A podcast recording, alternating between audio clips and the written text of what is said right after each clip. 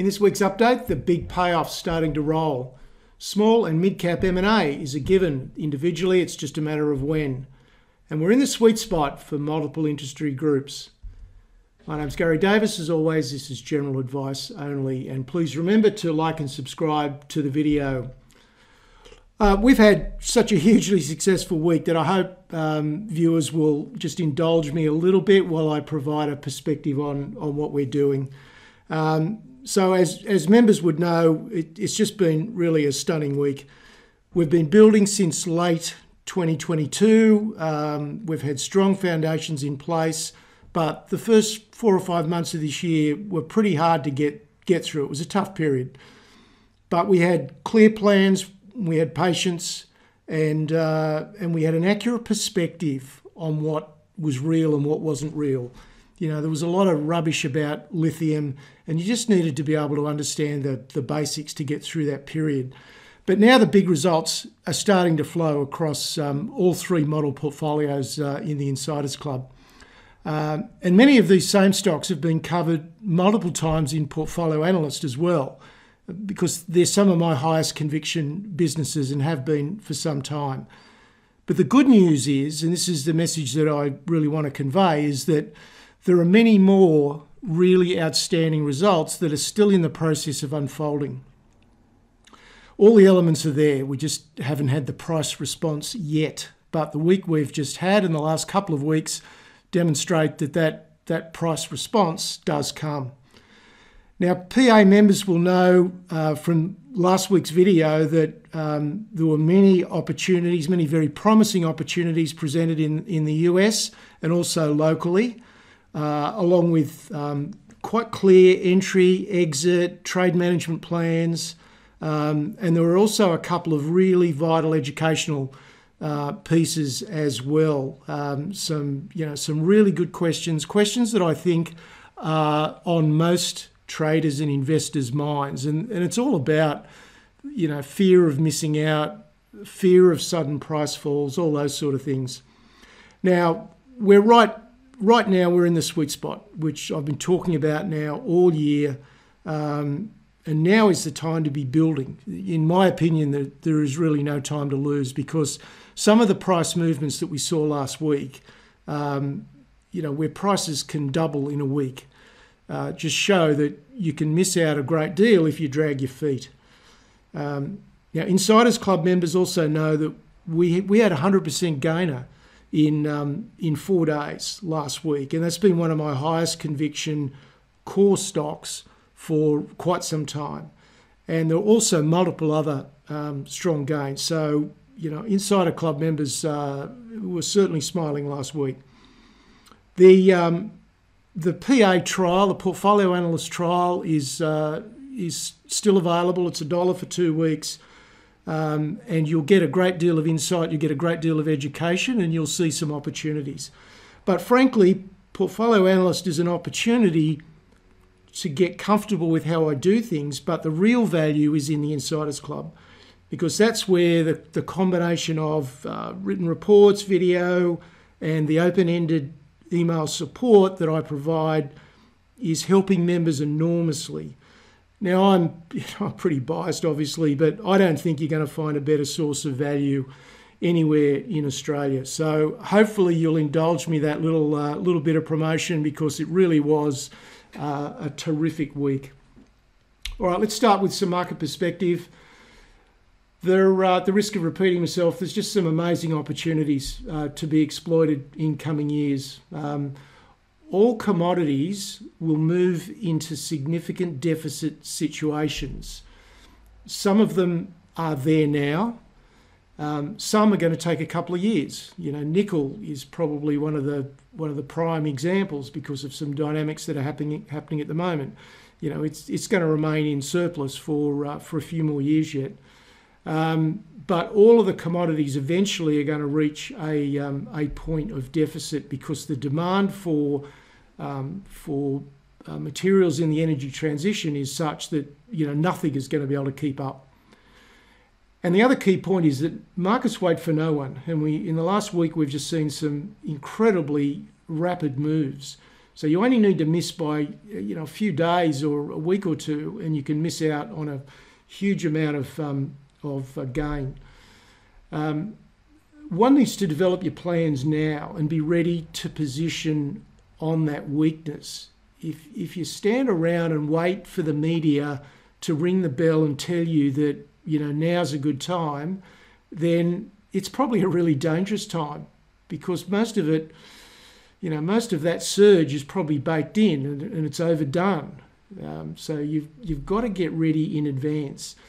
Chasing hot sectors is just a recipe for disaster um, in in this kind of market where prices are moving quickly. Now, the other key perspective is that China economically is still struggling. Uh, trade is weak. Um, you know, inflation is not an issue. In fact, deflation is not a ridiculous concept for for China. Um, bank lending is uh, bank lending is weak, um, but I guess you know the good news out of all this is that they're free to stimulate, and that's what they've started doing. But the other bright spot is that new energy vehicles sales are strong. Um, you know, so that's that's the bright spot, and that means increasing commodity demand. So that's the, the overall market perspective. Let's start with America. The S&P whacked on 2.6% across the week. And as we'll see from the money flows, it's definitely continuing to support the bullish case. Perhaps in the short term, getting a little bit too hot in some sectors like technology. But it's good to see that breadth is now less of an issue. We're getting more and more parts of the market now uh, joining in. Um, so that's a, that's a positive for the American market. The US dollar was uh, was a bit lower again, down to 102. Uh, the yield was uh, up again slightly, 3.77 on the 10 year. The VIX also down, so the really just continuation of the trends that we've seen, down to 13.5, which is really in the context of the last three years is is very low. You know, you go back to 2019 and we had VIX levels that were lower than that, but that's quite some time since we've been down at this level. And the 10 year, two year spread is negative 0.93, so still screaming recession. Let's jump in and look at some charts. Uh, we'll start with the NASDAQ. The NASDAQ got it, was pretty excited last week, got even more excited in the week just gone. A uh, little bit of a turn down on Friday. Now, it was options expiry in America, so you know the volume was up. So you've just got to look at that and, and not place a lot of importance on it because of the options expiry. So we'll get more of a, a feel for what's happening with the Nasdaq after you know the first three or four days of trading uh, next week. Uh, if we look at the Russell 2000 uh, for small caps, uh, quite a nice move over the last couple of weeks. So I drew attention to this uh, on the 2nd of June, so two Fridays ago, when uh, it made this very, very concerted uh, breakout, and it went on with it in the um, in the subsequent two weeks. So that's that's good to see that the breadth is now coming back into the market. That makes the overall index advance more sustainable. Let's look at the S&P uh, look at it on a on a daily, or this is the equal weight S&P, so it's moving up. So that's where the market cap doesn't dominate the um, the chart. And this is the uh, this is the raw S&P. So this is obviously heavily influenced by um, by the big tech stocks. Let's look at where the money flows are going. No real change. Um, Nasdaq versus the S&P, slight turn down Friday, but you know this is an enormously powerful run up that uh, that started in uh, at the start of the year. Uh, semiconductors versus the S&P also screaming off the map. There was some profit taking in uh, semiconductors on Friday, but you know there needed to be semiconductors are just getting getting too hot. Um, so they need a bit of a consolidation. They need a bit of cooling off, but I think there's still um, a lot of bullish times ahead. And if we look at um, this uh, sector chart, all the main sectors. This is over the last quarter. Technology, um, consumer, um, consumer, sorry, communication services, consumer discretionary. So they're all the aggressive parts of the market. And over the last quarter, you can see they've outperformed finance, materials, energy, uh, healthcare, and um, and staples, consumer staples, by a considerable margin. So let's zero in and see if that um, that is being sustained. So let's go in from the last quarter to the last month, and you can see we've still got the same order. A little bit of a change in in the strength, but it's still pretty much the same order. Materials picking up in the last couple of weeks, um, but otherwise everything else remains in um, in the same order. So that um, that, folks, is um, is the US market.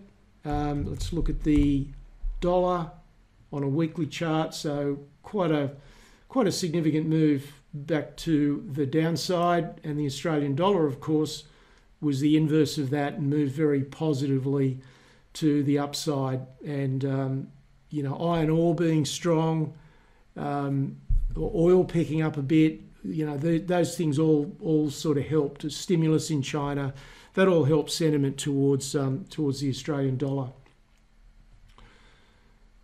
Okay, let's just uh, have a look at what happened in Australia. So 68.03 is where our dollar finished. Our index added 1.8% across the week. Um, not sure how things may open on uh, on Monday. Last week, Infotech was the big winner in uh, in Australia, especially small caps in the infotech uh, sector. Um, healthcare got whacked big time with CSL. CSL was down about seven eight percent. Um, on um, on a report where the, the main problem is is currency headwinds. You know, the business itself is still going along very nicely, and um, and guidance um, excluding um, currency headwinds is um, is still really solid. so that certainly had an impact uh, on the index. Now, the mergers and acquisitions activity for commodity stocks in, in 2023 is already multiple, uh, many multiples of what we've seen over the last 10 years, according to um, Firetrail. Um, so, you know, that is a theme that is really now starting to kick in massively. And uh, just, you know, and that's just in five months. So the, the first five months of the year, the the M&A activity is is many times what we've seen for entire years over the last decade.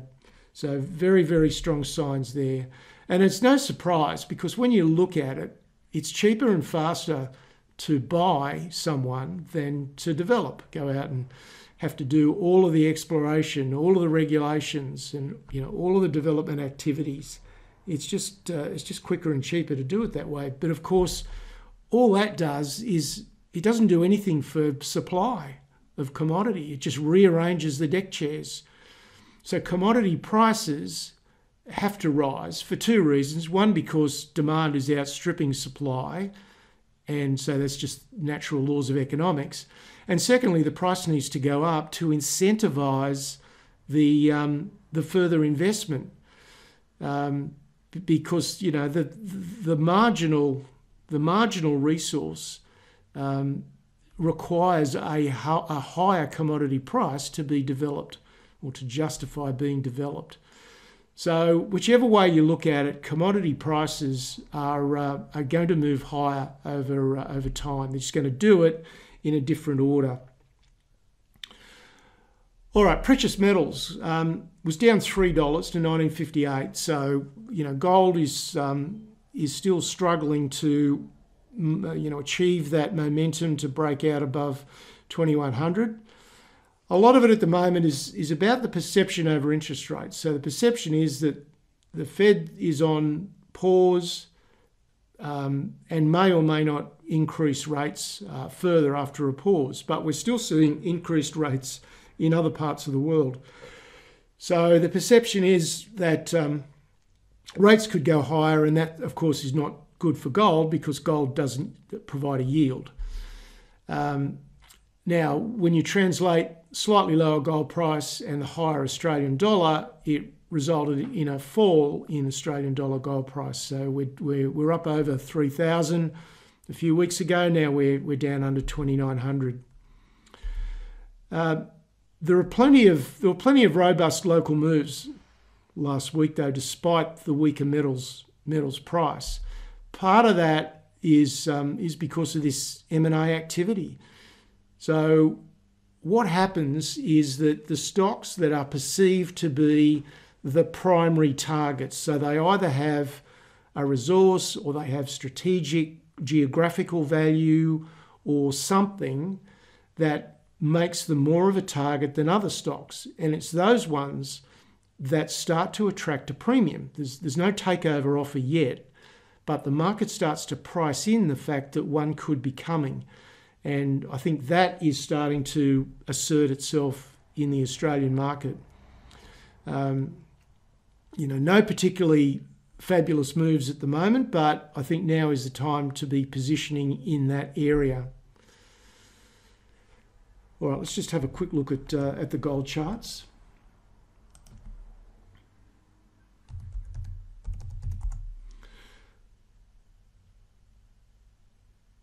Sorry, that's the wrong, didn't put the right code in there. XAU. There we go. So there's uh, there's gold on a weekly chart. So fair range. Uh, the lows down got down to 1925 before uh, before we bounced a bit. So that's the weekly chart. We're the good news is we're closer to the top of this range, which has been in place now since 2020. So the range is from 1660 to uh, 2080. So we're right up up the top, but it, it's just um, you know it's not getting that momentum. And if you look at that on a on a daily chart, you can see more clearly that we're just not um, we're just not building that momentum to um, to follow the move that we got here uh, on the 4th of May. So it's only um, only about six weeks ago that we set new all-time highs, and then immediately lost it. That's what's so frustrating about the um, about the gold price. Okay, so that's uh, that's precious metals market. Looking at other commodities, uh, copper moved higher, 387. Nickel also higher to 1038. Crude oil um, gained a dollar or so, 71.44. And as I've been saying all year, there's a there's an opportunity in the energy sector. Now, according to Rystad Energy, the exploration spending has been on a sharp downhill uh, trend since 2015, which is, um, uh, you know, happens in conjunction with uh, the, the whole climate change agenda. So exploration spending is moving sharply lower. So therefore, discovery has plummeted. But at the same time, overall energy demand continues to rise. Now, some of that is coming from renewables, but a lot of it is still coming from uh, fossil fuels. So that's that's the reality. And the other reality is that, and this hasn't really dawned on politicians or the media yet, that you just can't turn on the renewable energy supply quickly enough to replace the gap. It, it just can't be done, and that, that penny hasn't dropped yet. But there's a lot of well constructed, well thought out reports coming out now from industry experts that um, that you know make it very very clear that the the transition to renewable energies is just not going to happen with the speed that people expect it to do, and so therefore the pathway has got to change. You know this balance between replacing existing fossil fuel power generation with renewables, the pathway's just got to change. Otherwise, the lights go out. That's pretty much the um, the long and the short of it. And um, you know, I think everybody is just sort of nodding and expecting that the energy transition by 2030 is going to happen. Well, it's not. So um, it's going to be very interesting to see how that uh, that balance point um, is going to be met. Uh, in lithium news, not not much, um, nothing new, but um, but the price action continues to improve. There's the spot copper chart, so quite a nice rebound from just below 360. And if we look at um, the six-month uh, warehouse levels in the LME, uh, they've come off from 100,000 tonnes down to 80,000 tonnes, so that certainly helped uh, the copper price. And there's nickel also rebounding. All right, wrapping it up, now's the time to get set in the market. You know, not necessarily to be, you know, just rushing in and buying, but to get yourself organised, get your plans in place, and get set for what is um, just a fabulous opportunity. And I've been talking about this since 2021 about the fact that the rest of this decade was going to be um, was going to be volatile, but it was going to be potentially um, very very um, significant wealth builder. But look, you've got to do your homework. You can't just front up and buy you know buy whatever, buy whatever's being tipped or in the media. In my view, the majority of stocks across the market are dangerous, even in the commodity space. You know, as bullish as I am on on lithium and copper and and um, you know graphite and rare earths, the majority of stocks in that area are dangerous. They're poor quality. A, a lot of them almost exist to pay the salaries of um, of you know, the executives. So uh, there's just so much danger, even in a hot space. Um, and of course, in the non commodity area, the same applies. The overall markets have very significant risks. I don't need to, you know, tick off all the things that could go wrong. So there's significant risk in the market. So the message that I keep giving members all the time is just let's control what we can control because we are in control of most things to do with our investing. And we can't control um, you know what happens with individual stock prices from time to time. But the way we construct our portfolio, you certainly can, and most parts of that you uh, you are in control of. So that's the message for this week. Portfolio analyst last week, uh, I you know I got a lot of uh, very very good feedback. Um, presented numerous opportunities uh, in America um, and in Australia. Um, stocks for the watch list, stocks that I think are um, are going to pay off really really well. We also got a question about um, what to do when stocks are roaring higher, whether you're in them or not in them. How do you play that? And that I'm sure that is exercising many minds at the moment. You know, the fear of missing out is um, is kicking in. But there was also a very good question about how do you manage the fear of sudden price falls? You know, if, if you got beaten up badly in 2022, as many people did, because, you know, 2022 was one of the toughest years of the last couple of decades. Um, so, how do you manage the fear from the, the experience you had in 2022? And I'm sure a lot of people listening to this video can identify with that. So, I, you know, I gave you some, gave out some very clear thoughts on how you organize yourself to make it easier on your psychology. So that was Portfolio Analyst last week. Um, and of course, as I mentioned earlier, there's a 14 day trial for a dollar. Gives you a chance to, um, to look at you know how I how I do things, the perspective that I have on various parts of the market. So very exciting times. If you want to know more, there's um, information on the website. My email address is there, and um, I'll be back with you next Sunday with as much enthusiasm as I have today. Cheers.